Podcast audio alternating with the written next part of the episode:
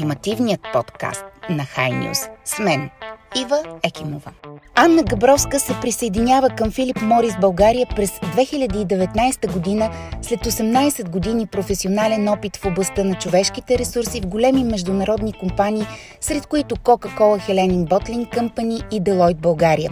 Габровска ръководи отдела, който отговаря за грижата за служителите и вътрешната трансформация в компанията в изпълнение на визията на Филип Морис Интернешнъл за изграждане към бъдеще без дим. Във втори сезон на ултимативният подкаст на High в който ви срещаме с най-успешните български дами. Слушаме Анна Габровска. Аз съм Ива Екимова и се намираме в уютния офис на Филип Морис България, където а, ще си говорим за много неща. Какви ще разберете в ултимативния подкаст на High News.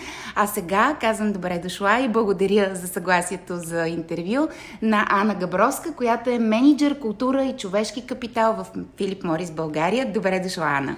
Добре заварила, Ива. Благодаря за поканата. Изключително ми е приятно да съм с теб и с всички слушатели. На мен също. Радвам се, че прие тази покана и то точно в момент, в който компанията получи за поредна година престижния сертификат за водещ работодател Top Employer от международната сертифицираща организация Top Employer Institute. Как се стигна до тук и какво означава това признание за вас? За нас признанието е изключително, а, не заради самия сертификат или заради самата награда, защото е петта поредна година.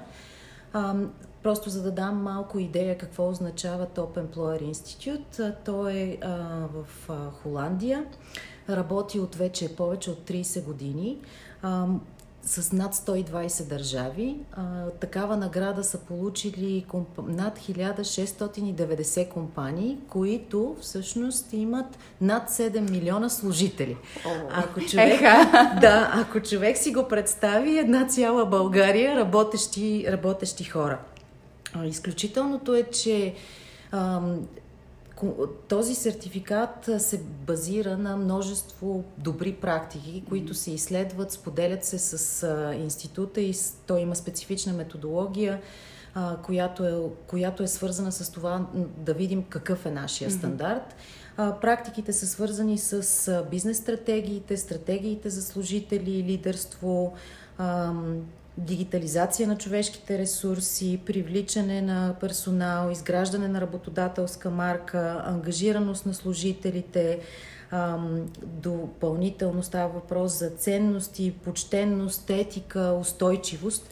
Тоест много елементи, които не са само в областта, ние говорим само за човешки ресурси, mm-hmm. но всъщност това са елементи, които а, са в цялата стратегия на една компания.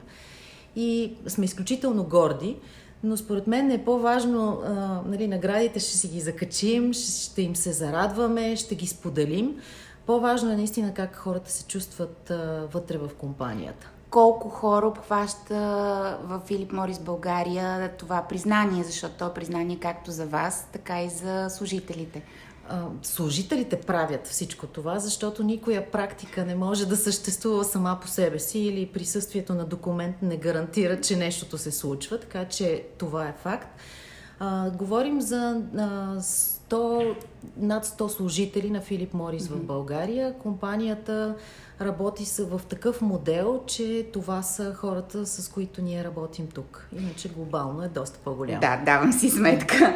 А, добре, Служителите бяха поставени, както и ръководителите и менеджерите на екипи, не само в Филип Морис България, а по целия свят бяха поставени в изключително предизвикателна ситуация а, заради пандемията.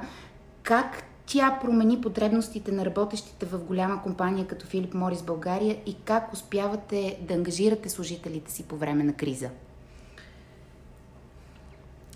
Мисля, че а, не е толкова промяна, то а, е свързана, нещото се случи, защото ние имахме забрана. В момента, в който имахме забрана, поради обстоятелствата, да можем да се виждаме физически, mm-hmm. очевидно нуждата от социализация и разговори, желанието да бъдем заедно и да работим заедно, а, изкристализира като уникално, ценно нещо, което сме имали преди. Очевидно, като ни отнемат нещо, да. изведнъж започваме да го ценим. Точно така. И това е стара максима. Ние го знаем, че така се случва, но сега го видяхме на практика, защото винаги преди сме създавали възможности да общуваме, говорили сме си как срещите може би са ни твърде много, как имаме много неща да правим заедно и това ни натоварва. В момента, в който това вече не съществуваше, ние променихме тотално процесите си. Имам предвид като бизнес процеси, но заедно с това променихме и начина по който взаимодействаме. И когато променихме този начин и поставихме а, всичките компютри, таблети и телефони като междинна станция в това общуване, се оказа, че това общуване е изключително ценно. Разговора на, в кухнята, когато си правим кафе, решава много бързо неща, които всъщност се оказва, че може, трябва да ги решим малко нали, за два дни, вместо за 10 минути, защото трябва да намерим правилното време за среща с човека, да го организираме, той да е способен да ни обърне внимание и така нататък. Така че за мен социализацията беше нещо, което а, и ще бъде за напред, нещо, което създава усещането за принадлежност към този екип. А усещането за принадлежност от своя страна и на базата на всички изследвания напоследък е нещото, което прави компанията а, такава каквато е и, из, и издава нейната култура и съответно ангажира служителите най-много. Оказва се, че а, когато ни отнемат социализацията, ангажимента към ценностите на компанията е по-голям, така ли?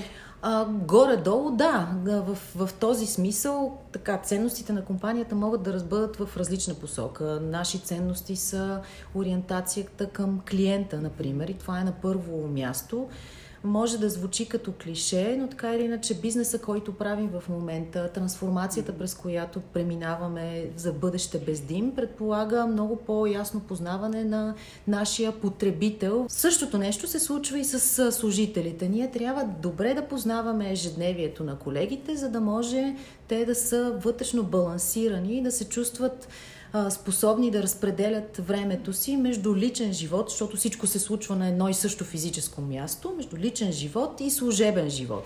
Което съвсем естествено ни води до стреса, за който всички говорим, благодарение на пандемичната обстановка и това да организираш личното си пространство така, че да отделяш време за работа и за семейството си. Как се справихте с този конкретен проблем и как компанията помага на служителите си да преминат през този труден период на изолация, работа от вкъщи, баланс между личен и служебен живот?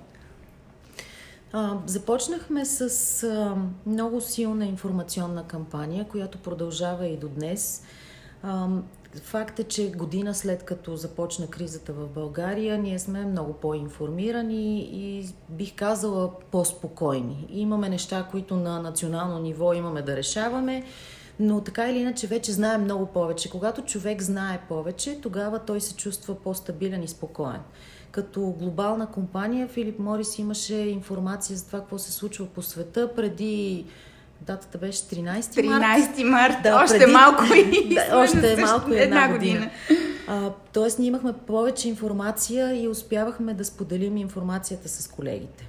От момента, в който влезнахме в първия локдаун, продължихме да информираме колегите си не само за пандемичната обстановка, но и за това как се случват нещата в бизнеса.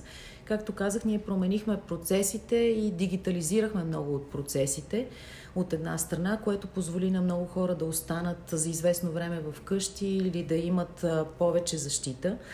Приложихме принципи на Филип Морис, които бяха свързани с това, че за нас и сега, и преди, и за в бъдеще здравето и а, здравето на служителите и тяхното спокойствие е на първо място. Част от принципите включваха и, и финансовата стабилност в този период, защото имаше много въпросителни, много, да, ако си спомняш. Много притеснения в да, този аспект. И ние не преминахме към, не сме съкръщавали персонал, не сме работили в тая посока тогава за служителите на Филип Морис, защото това е другото ниво на стабилност. Нали? Като си представиш пирамидата на масло, да. първо, първо за базисните неща и после идва всичката мотивация да градиш, да твориш.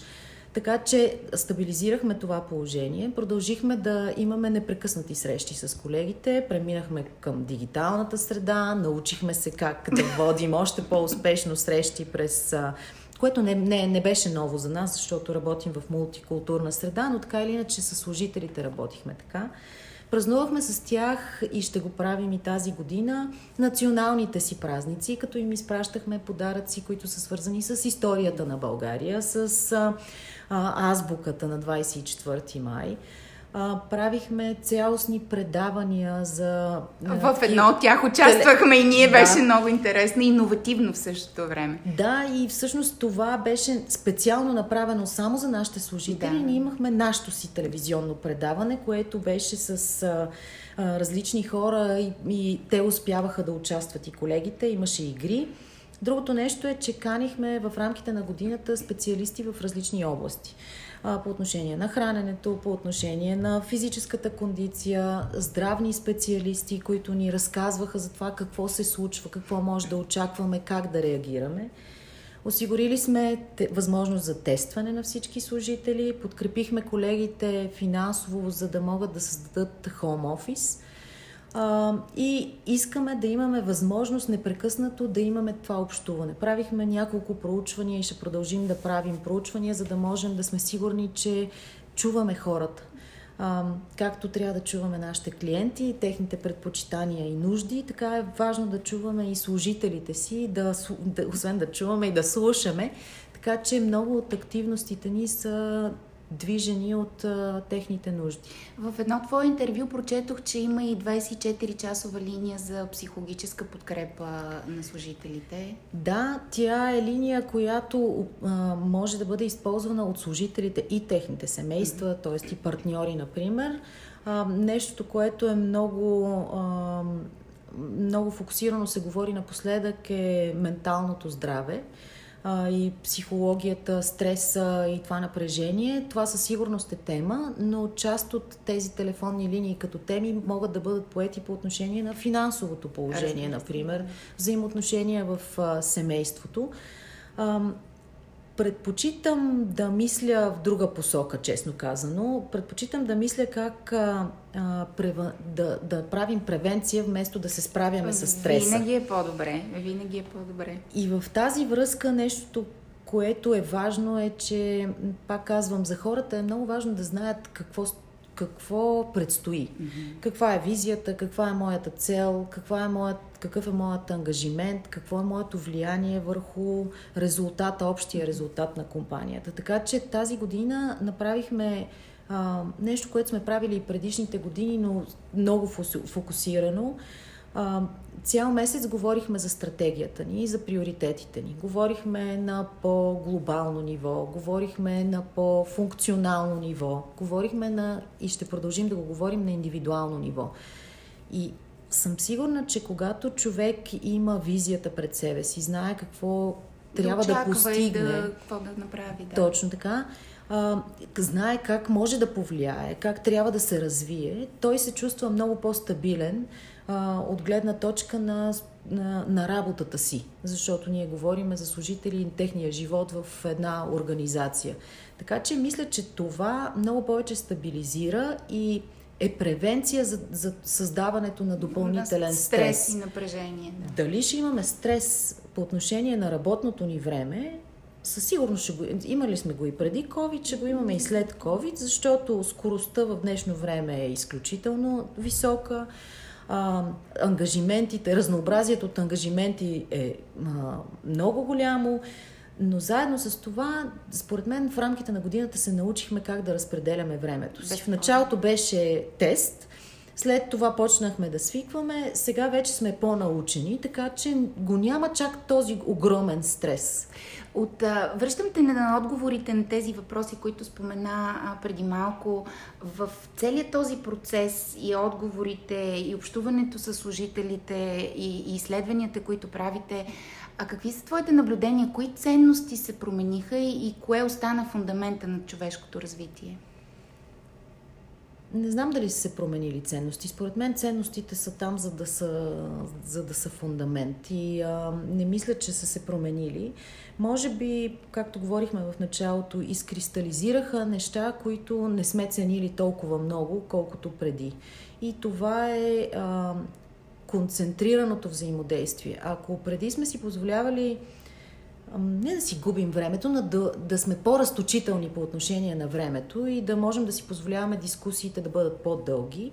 В момента а, уважението към времето като към изключителен и лимитиран ресурс на света е по-голямо.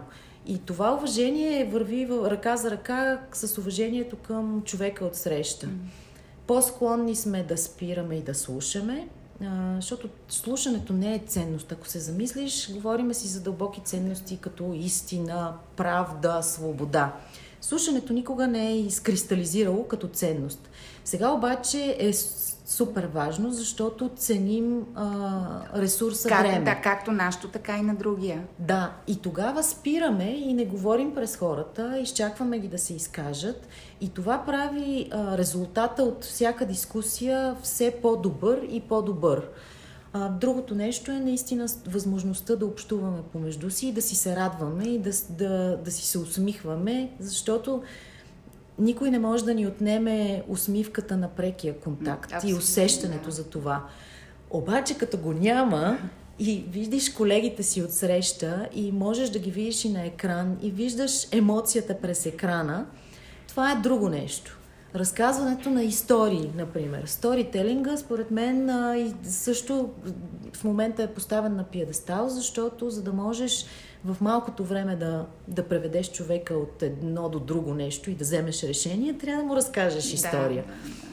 И това е добра новина, според мен. Да. Аз го виждам и в моята работа. А неизменна част от твоята работа е изграждането на работодателска марка. Кое е най-важното в разработването на стратегиите? Работодателската марка а, е като а, всяка друга марка, ама атрибутите за работодателската марка са по-различни. Всичките ползи за служителите са нещо по-различно.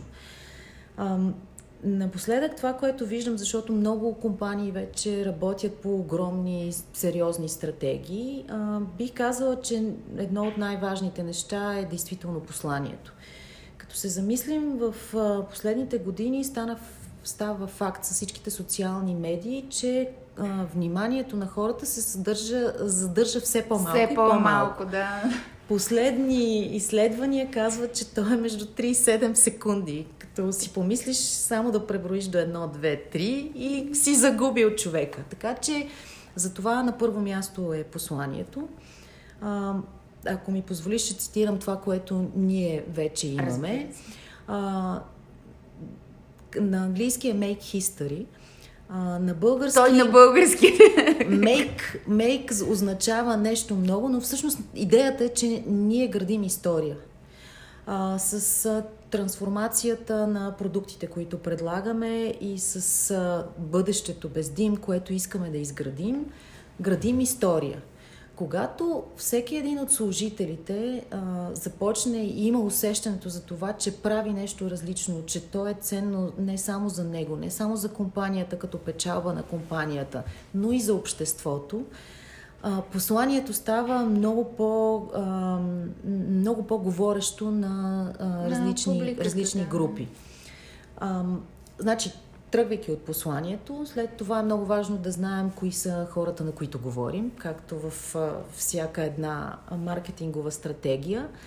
И тук вече трябва да сме доста по-фокусирани и да знаем как развиваме това послание, например, за вътрешните ни служители, за професионалисти.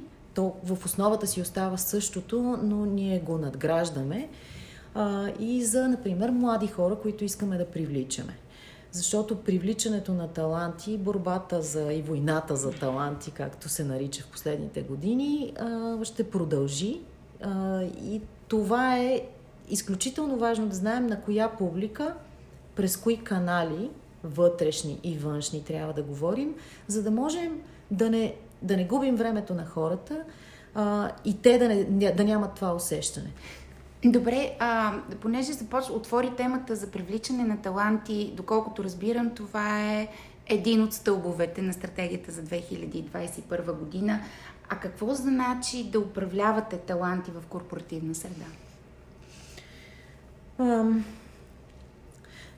в теорията на човешките ресурси има много различни дефиниции какво е талант и какво не е. Ние сме свикнали да а, смесваме общо а, приетата, приетата формулировка, формулировка да. за талант, която винаги ни свързва с а, култура, а, с а, театри, изкуства, кина, да. изкуства.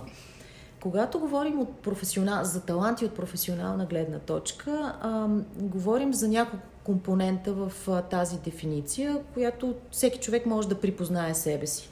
От една страна е а, базовото нещо за това какво е било представянето на човека в последните години. Това са натрупва, натрупана а, ясна информация как той се е развивал и дали постига резултати. От друга страна е способността на този човек да учи и да учи нови неща, да забравя такива неща, които вече не работят и да научава нови неща, а, които пък могат да го ползват за бъдещето, защото всички се опитваме да изпреварваме времето, за да можем да задоволим нужди на наши потребители. И а, има още две компоненти. Едната е свързана с ценностите, за които си говорим. Този фундаментален, а, това фундаментално нещо, което е в а, разбирането на всеки, което трудно може да се променя от гледна точка на развитие на хората. И другото е амбицията на човека. Амбицията може да е енергията, желанието да полагаш усилия, времето, което фокусираш върху себе си и собственото си развитие. Така че като вземем всичките тия компоненти, това може да бъде идеален профил на това какви хора ние искаме да привличаме. И всички искаме да привличаме най-добрите. Добре, обаче и, а, ти говориш за това а, как се представя човека в годините назад а, в работна а, и професионална среда. На мен обаче ми е интересно какъв е механизма и как експерти като те подкриват а, талантите в младежка възраст при хора, които нямат професионален опит, не са работили, няма как да проследиш какво е постигнал в професионален аспект. Как става това от експертна гледна точка? По-скоро ще се обърна до другите. Затова разказах за тази дефиниция, защото тя има много неизвестни. Нали, освен, освен едното известно и в, всички други са. При младежите пък и то не е известно и си абсолютно права. Тогава рискуваме и това е наблюдението ми. Заради това младежката безработица по принцип е по-висока от останалата, защото хората нямат с какво да докажат, че те са способни. Обаче има другите неща си остават валидни. И те са свързани с, пак казвам, с ценности, с способността да уча и с амбицията на човека и кредит на доверие. От страна на потенциалния работодател. От страна на потенциалния работодател работодателите са абсолютно наясно, че те не могат да лежат на стари лаври и да работят а, само с, старите си Доказани кадри. професионалисти, независимо дали са стари или нови кадри. Точно така, защото рискуват от своя страна да се превърнат в работодатели с синя кръв. Такива, дето много трудно. Тип консервативни. Тип консервативни, които не могат да отговорят на нуждите на бъдещето. Така или иначе, младите хора са носители на това бъдеще. Те са всъщност ползватели на всичкото това, което ще, ще се случва.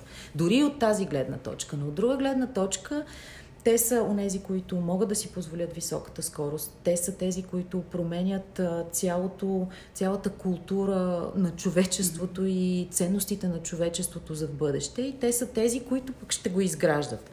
Така че всеки работодател има начини, ще кажа какво правим ние. Имаме стъжанска програма, която за съжаление миналата година не можахме да развием заради COVID, но много ни се иска тази година да успеем да го направим. Този инструмент, който ще споделя, е обичайен инструмент, който се използва в подбора на персонал. Нарича се Център за оценка или Асесмент център. В този център за оценка ние прилагаме много различни задачи за хората. игра на роли в интервю, например, за това как би човека реагирал в определени ситуации. А, обща игра с а, повече хора, които не се познават и тогава можеш да видиш превес на характери, превес на мнения, умение да човека да влияе и да убеждава. А, различни тестове те просто са част от целия инструмент, кой, които могат да бъдат свързани и с английски язик, и с а, интелектуални способности, ако щеш, и с първични психологически тестове. Когато натрупаме различни, различна информация от различни информ... Е, инструменти, които ползваме, те ни дават, да кажем, по-обективна гледна точка за това дали човека може да се справи за бъдеще или не. И нека да кажем така, инструментите са прекрасно нещо, по същия начин както оценките в училище. Но ако няма ръководител, организация, HR екип и желание от страна на цялата организация да помогне на младия човек вътре, да го онбордне и да му покаже целият разнообразен свят на корпоративния свят, а, това няма как да може да се случи. Така че човек има нужда и от една страна да се представи добре, но има нужда и от вътрешна подкрепа. подкрепа да. Да. Добре, каква е ролята тогава на образованието в цели, целият този процес? Това е една много дълга тема, на която няма да се спираме на формалното образование, но може ли HR да бъде медиатор между образователната система и корпоративната среда, така че наистина нужните таланти, кадри и целият този микс, за който ти говориш, да послужи за успешното развитие на младия човек. Даже не толкова на корпорацията, а успешното внедряване на тези качества в корпоративна среда. А, мисля, че може. А, мисля, че може да, да даде необходимата информация и все пак, а, а, без да съм политик, бих казала, че това трябва да е държавна политика. България се превърна в център за много международни организации в последните години. Това е и причината да виждаме този бум и тази война за таланти в момента. Надяваме се, че това ще продължи да съществува с отворените граници с Европа, например. Но а, за да можем да продължаваме да бъдем конкурентно способни а, от гледна точка на младежи, които са добре образовани в нужните за бъдеще професии, това наистина трябва да е държавна политика. И логиката е, според мен, изключително проста. Държавата, която дава финансов ресурс и подпомага образователните институции, като почнем от нула да стигнем до, до края, университета, да, до края, би трябвало да има информацията и да се интересува и да, да бъде един футуролог в този смисъл и да знае какво очакваме ние в бъдеще като професии. На тази база да гради програмите си и да развиева младежите. Само ще отворим скоба и ще се обърнем към ситуацията с учителите в а, сега, днес. Днес, да. Какво се случи? Учителите бяха за мен изключително неподготвени да работят в дигитална среда. Причина, каква е причината? А, нали, не можем да чакаме пандемия, за да правим революция, защото не искаме да има пандемия, за да ни се случва революция. Вероятно, пак говорим за политика. Дигиталната среда не е новост, нали? тя не е измислица на 2020 година. Това нещо съществува в света достатъчно дълго време.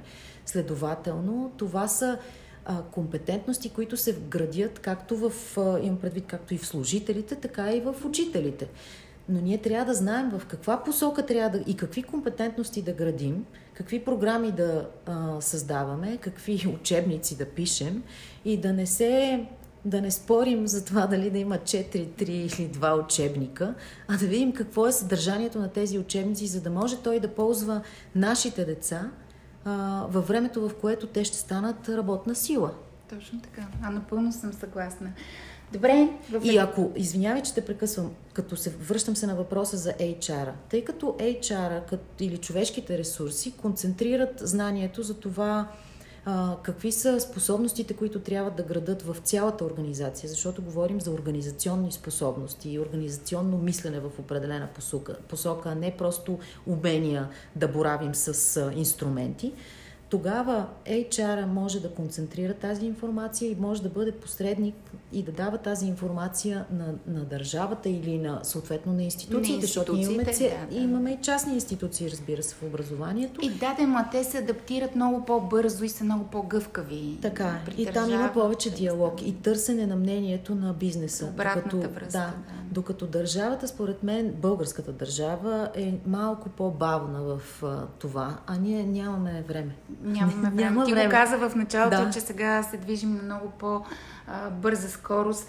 А, към теб, Ани Габровска.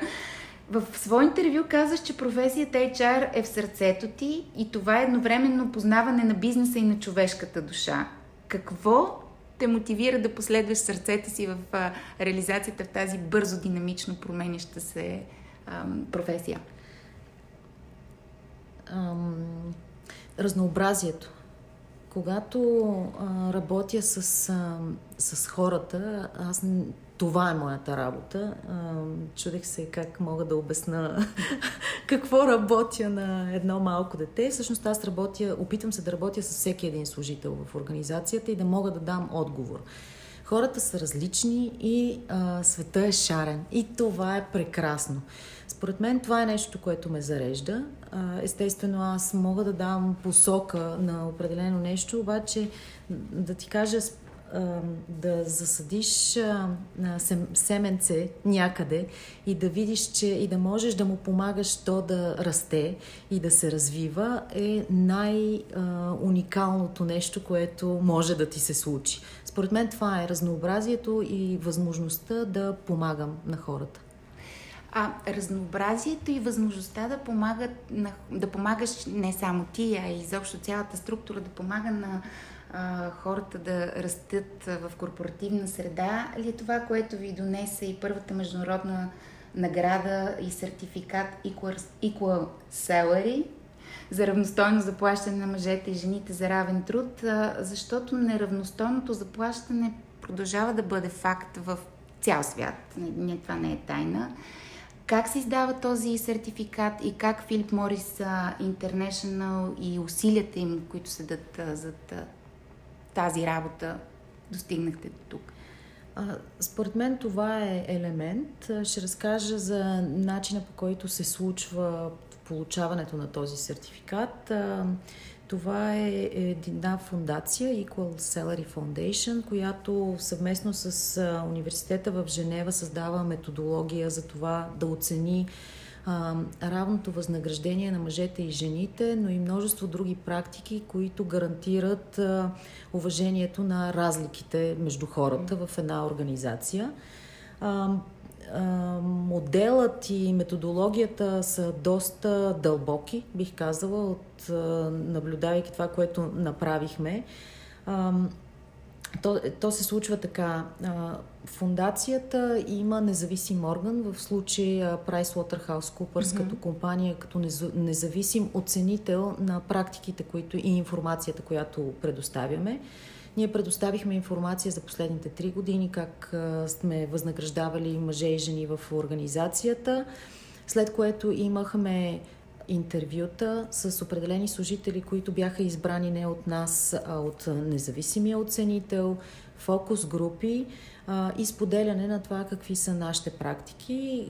Изключителна гордост е, че преминахме през това, защото процесът няма значение, че е дигитализиран в момента, т.е. средата е дигитална, беше в продължение на два пълни дни, ангажирайки много голяма част от нашите служители, защото идеята беше да не се види само гледната точка на управленския екип, да, да, а и на самите, да, и на самите служители. За да има обективност. Точно така. Факти плюс мнения и усещания техни. В крайна сметка получихме сертификата с изключително висока оценка, една от най-високите в Европа. Такъв сертификат има и Филип Морис като компания. В България обаче ние го постигнахме за първа година. И пак, сертификатът е нещо, което идва като край, крайна оценка и гаранция за това, че ние случваме тези неща.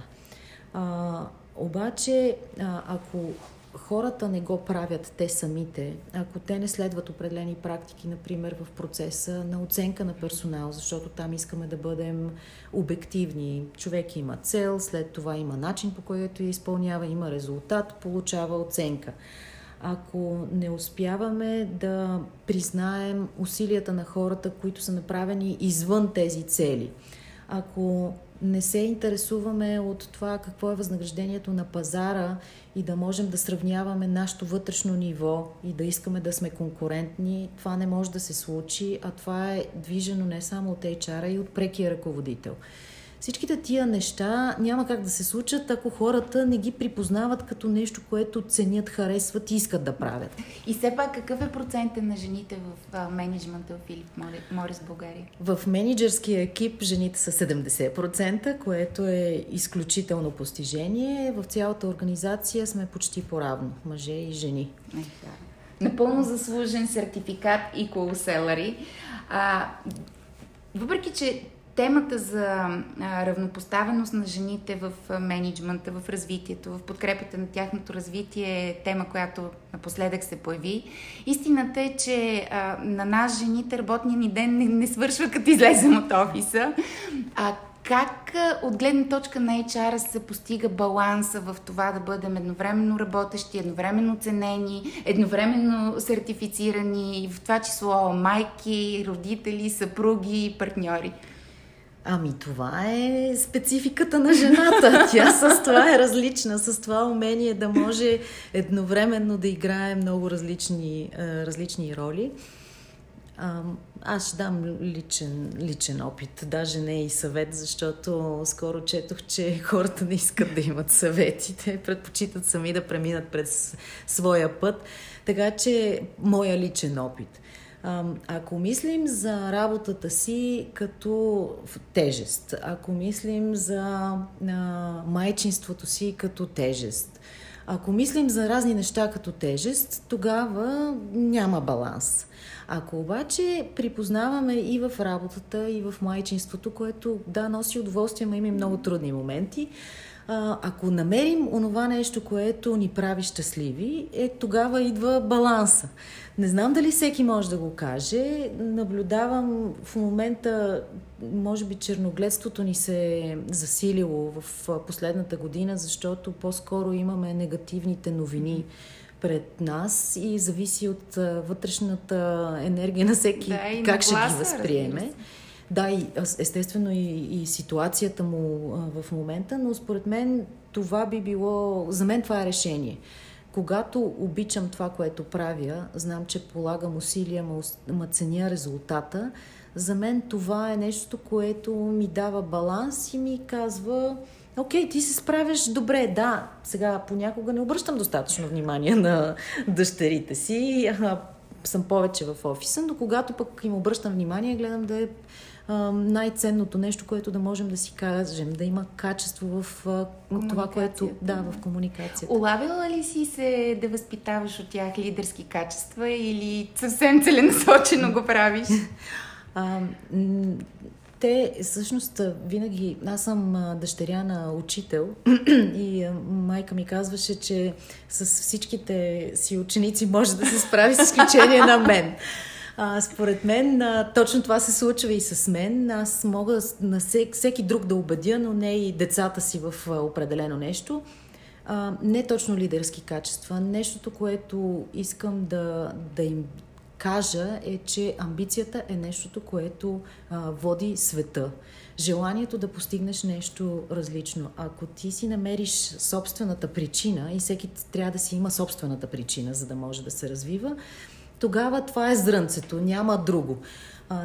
Ще, човек ще положи и повече усилия, ще може да надскочи себе си, да, да пада, да става и да продължава, защото живота е в търсенето, поне за мен е така. Така че говорили сме много за, за амбицията и за това да гледат напред и да не се ограничават, т.е. Да, да разширяват все повече погледа си, за да, за да не си поставят сами граници. Mm-hmm защото границите са пък нещото, което е лимита на способностите. На да, да, точно така. развитието. Аз ти благодаря за този разговор. Последен въпрос. Кое е ултимативното в твоята работа, в професията на HR? Грижата. Грижата за хората. Да, и това да спреш да мислиш толкова много за... да не мислиш само за себе си, да можеш да мислиш и за хората, и за бизнеса, защото в корпоративния свят тези неща върват ръка за ръка. Ако имаш договора и съвместното мислене между целта на човека в неговия път и целта на компанията, ако тези два пътя се преплитат, това ще е успеха и на организацията, грижата. Благодаря.